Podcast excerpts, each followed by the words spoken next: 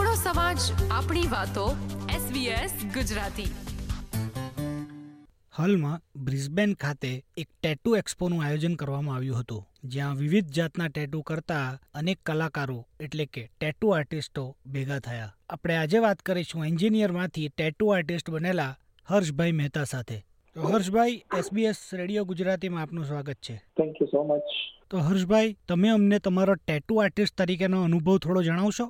Actually મારો experience tattooing ફિલ્ડમાં છે થર્ટીન યર્સનો ટુ થાઉઝન્ડ નાઇનથી હું આ બિઝનેસમાં છું અને એકચ્યુઅલી મેં સ્ટડી તો કરેલું છે એન્જિનિયરિંગ આફ્ટર દેટ હું સ્ટાર્ટ કરેલું હતું tattooing two thousand nine onward હું ફ્રીલેન્સિંગમાં હતો. And after that two thousand ફોર્ટીનથી હું ફૂલ ટાઈમ સ્ટુડિયો ચલાવું છું. હર્ષભાઈ આજકાલ લોકોમાં ટેટુનો ક્રેઝ થોડો વધી રહ્યો છે.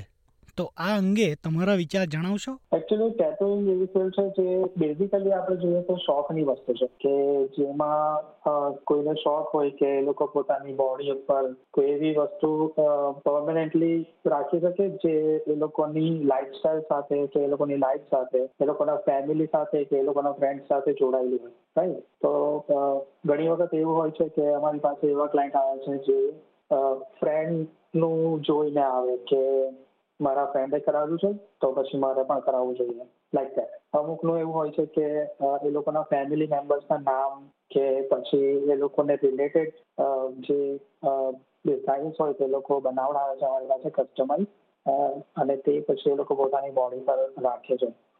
થર્ડ એવું હોય છે કે, એ લોકોની લાઈફને રિલેટેડ હોય. અમુકને અમુક સેન્ટેન્સ કે વર્ડ્સ એવા હોય છે કે જે એ લોકોને હંમેશા મોટિવેટેડ રાખે છે. પણ એ સેન્ટેન્સ કે વર્ડને એ લોકો હંમેશા કેરી નહીં કરી શકે કોઈ બીજી રીતે. તો એ લોકો એવી રીતે રાખે છે કે ટેટુઇંગથી એ વસ્તુ એ લોકોની બોડી પર હંમેશા માટે થઈ. એ લોકોને હંમેશા દેખાતી રહી અને એ લોકો હંમેશા મોટિવેટેડ રહી. તો આ લગભગ અને જ આપણે એવી રીતે કહી શકીએ કે આ જ અલગ અલગ ટેટુના પ્રકાર કહેવાય કે ટેકનિકલી ટેટુના અલગ અલગ પ્રકાર જુદા હોય છે? ના ટેકનિકલી અલગ રીતે હોય છે. એકચ્યુઅલી એમાં અલગ એટલે એવી રીતે કે આપણે કન્ટ્રી વાઇઝ પણ અલગ અલગ હોય છે અને સ્ટાઇલ વાઇઝ પણ અલગ અલગ હોય છે.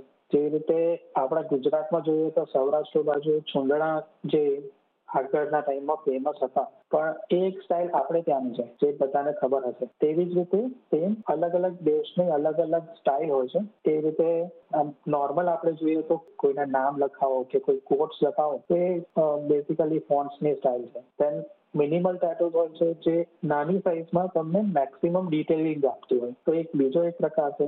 થર્ડ છે ટ્રાઇબલ્સ જે તમે સોલિડ બોડી પર બ્લેક કલરના પેચીસ વાળા વર્ક જુઓ છો, તેમાં સેમ માવરી પણ હોય છે. માવરી એવી રીતે હોય છે કે અલગ અલગ એનિમલ્સના ડિઝાઇન્સને એને મોડિફાઈ કરીને બોડી ઉપર ડિઝાઇન્સ બનાવવામાં આવે છે. જેનાથી આપણને ખબર પડે એટલે એવું હતું કે પાસ્ટમાં એ જે પોલિનેશન ટેટુ હતા એનાથી એવું માનવામાં આવતું કે પોલિનેશન ટેટુના જે કેરેક્ટરિસ્ટિક્સ તમને જોઈતા હોય તેવા એનિમલના તમારે ટેટુઝ બનાવવા જોઈએ.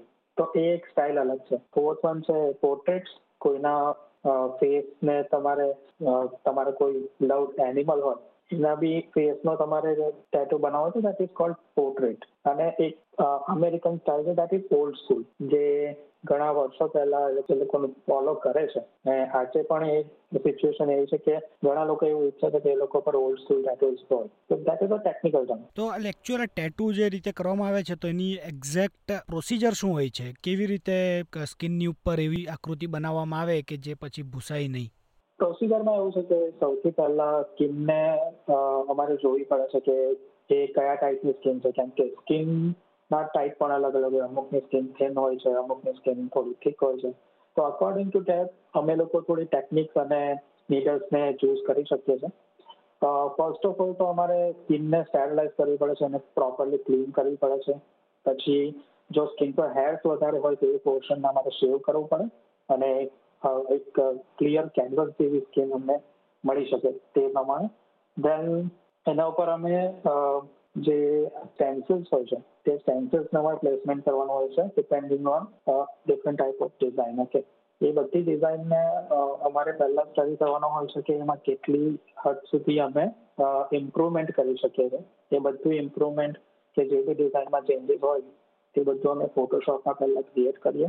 પછી એને સ્ટેન્સિલમાં ડાયવર્ટ કરીએ. સ્ટેન્સિલ એકવાર સ્કિન પર પ્લેસમેન્ટ થાય એ સ્ટેબલ થાય પછી ટેટુઇંગની પ્રોસિજર સ્ટાર્ટ થાય છે. હવે એમાં મેઇન જે છે તે છે હાઇજીન હવે અમે જે કઈ વસ્તુ યુઝ કરીએ છીએ દેટ ઇઝ કમ્પ્લીટલી ડિસ્પોઝેબલ એક વખત કોઈની બોડી પર એ યુઝ થઈ જાય પછી અમે બીજી વખત યુઝ કરતા નથી ઇટ ઇઝ થ્રોન હવે.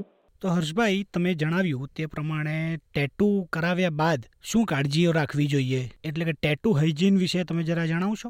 હવે તમે જો જ્યારે હિલિંગ થતું હોય, તે ટાઈમ દરમિયાન જો તમે ધ્યાન ન રાખો, તો પોસિબિલિટી એવી હોય કે જે અંદરની ઇંક હોય, તે બહાર આવી શકે, જેનાથી તમારું ટેટુ થોડું ફેડ થઈ શકે. તો અમારું સજેશન એવું હોય છે કે તમે પ્રોપરલી કેર લો, જે અમે કહીએ છીએ, અમે જે ક્રીમ સજેસ્ટ કર્યો છે કે જેટલી આફ્ટર કેરે સમજાવીએ કે આ વસ્તુ ધ્યાન રાખવાની છે આ વસ્તુ તમારે નથી કરવાની એ બધી વસ્તુ તમારે ધ્યાન રાખવાની એ બધી વસ્તુ તમે ધ્યાન રાખો એક પ્રોસિજરમાંથી બહાર આવી જાઓ પછી તમારું ટેટુ કમ્પ્લીટ છે tattoo is not permanent until it is heal તો જ્યાં સુધી તમારું ટેટુ હીલ ના થઈ જાય ત્યાં સુધી તમારે ટેટુને સાચવવાનું છે અને ત્યાર પછી એ ટેટુ તમારું પરમનન્ટ કહી શકો તમે તો હર્ષભાઈ અમને એ જણાવો કે આ ટેટુ રિમૂવલની પ્રોસિજર કઈ હોય છે?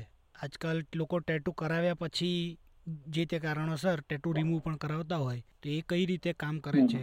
એમાં અલગ અલગ type of you know situation આવી જાય છે. લોકોની લાઈફમાં અમુક લાઈફમાં એવી સિચ્યુએશન હોય છે કે એ લોકો કોઈના નામ લખાવે પછી એ પર્સન એ લોકોની લાઈફમાં નથી રહેતું. બીજી એક સિચ્યુએશન એવી હોય છે કે ઘણાને ટેટુને મોડિફાઈ કરાવવું હોય છે. દેટ અનધર મેટર થર્ડ વસ્તુ છે કે એ લોકોને કમ્પ્લીટલી એ ટેટુને રિમૂવ કરવું હોય છે. તો ફર્સ્ટ છે કે તમે ટેટુને લેઝર ટ્રીટમેન્ટ કરાવી શકો. જે લેઝર ટ્રીટમેન્ટની મેથડ એવી છે કે તમારે એના સેશન્સ લેવા પડે છે depending on your tattoo and skin એક વખત સેશન પતે છે, પછી એ તમારી સ્કિન હીલ થવાની ચાલુ થાય. એ હિલિંગ માટે thirty to forty five days જેવો ટાઈમ હોય, એ કમ્પ્લીટ થાય, પછી ડોક્ટર જોઈ છે કે એ વસ્તુને આપણે વધારે કેટલું ડીપ જવાની જરૂર છે, કે પછી આપણે કેટલા સેશન્સ વધારે લેવાની જરૂર છે. તો એ પર્ટિક્યુલરલી અમે સજેસ્ટ કરીએ છીએ કે જે સ્કિનના ડોક્ટર હોય ડર્મેટોલોજિસ્ટ એની પાસે જ કરાવવું જોઈએ બીકોઝ ઘણા ટેટુ આર્ટિસ્ટ આ વસ્તુ કરે છે, પણ અમે લોકો પોતે સજેસ્ટ નથી કરતા. કેમ કે જો એ લેઝર ટ્રીટમેન્ટ કોઈની પણ સ્કિન પર કોઈ બી એલર્જી કે કોઈ બી ઘણા પ્રમાણમાં કોઈ બી ડેમેજ થાય, તો એનું સોલ્યુશન એક ડોક્ટર પ્રોપરલી આપી શકશે, નહીં કે ટેટુ આર્ટિસ્ટ તો અમારું સજેશન એવું હોય છે કે જો તમારે ટેટુ રિમૂવ કરાવવું હોય અને લેઝર ટ્રીટમેન્ટ કરાવવી હોય, તો go with an well known dermatologist જે તમને સારી સલાહ બી આપશે અને એમાંથી બહાર બી કાઢી આપશે બીજી વસ્તુ છે કે તમે plastic surgery that is the ultimate thing એમાં તમારું ટેટુ કમ્પ્લીટલી રિમૂવ થઈ જાય છે. પણ એ થોડું કોસ્ટલી છે એટલે અવોઇડ કરવા જેવું ખરું. તો laser treatment is a perfect one તો હર્ષભાઈ ટેટુ કરાવવા જોઈએ, નહીં કરાવવા જોઈએ, એની પાછળની ઘણી માન્યતાઓ છે, ગેરમાન્યતાઓ છે. કયા કયા મિથ છે એવા કે તમારી જાણમાં આવ્યા હોય, લોકોએ કીધું હોય? સી, હું અત્યારે ટ્વેલ્વ થર્ટીન યર્સથી આ ફિલ્ડમાં છું, એટલે મારી સામે જેટલી માન્યતા અને મિથ છે, તે હું તમને કહું છું. લોકોનું એવું માનવું છે કે ટેટુઇંગ એવી વસ્તુ છે જે એ લોકોને એલર્જી આપી શકે. સેકન્ડ છે, એ લોકો ક્રોસ કન્ટામિનેશન થતું હોય કે પછી even some people ask us કે એચઆઈવી આનાથી તો નહીં થશે. પણ મેઇન વસ્તુ એ છે કે જ્યારે ટેટુ થશે ત્યારે થર્ટી પર્સન્ટ કામ એક આર્ટિસ્ટનું હોય છે. અને સેવન્ટી પર્સન્ટ કામ એ પર્સનનું છે જે ટેટુ કરાવે કેમ કે જ્યારે એક પર્સન તમારો આર્ટિસ્ટ તમને ટેટુ કરી આપતો હોય, તો ત્યારે તમારી સ્કિન પર કેવી રીતે કામ કરવાનું છે તે એને ખબર છે. પણ આફ્ટર ધેટ તમે સ્ટુડિયોમાંથી બહાર નીકળો છો પછી તમે કેવી રીતે કેર લો છો તે એક મેઇન વસ્તુ છે. બરાબર હર્ષભાઈ. તો એસબીએસ ગુજરાતી સાથે વાત કરવા માટે અને તમારો સમય આપવા માટે આભાર. થેન્ક યુ સો મચ આપણો સમાજ આપણી વાતો એસબીએસ ગુજરાતી.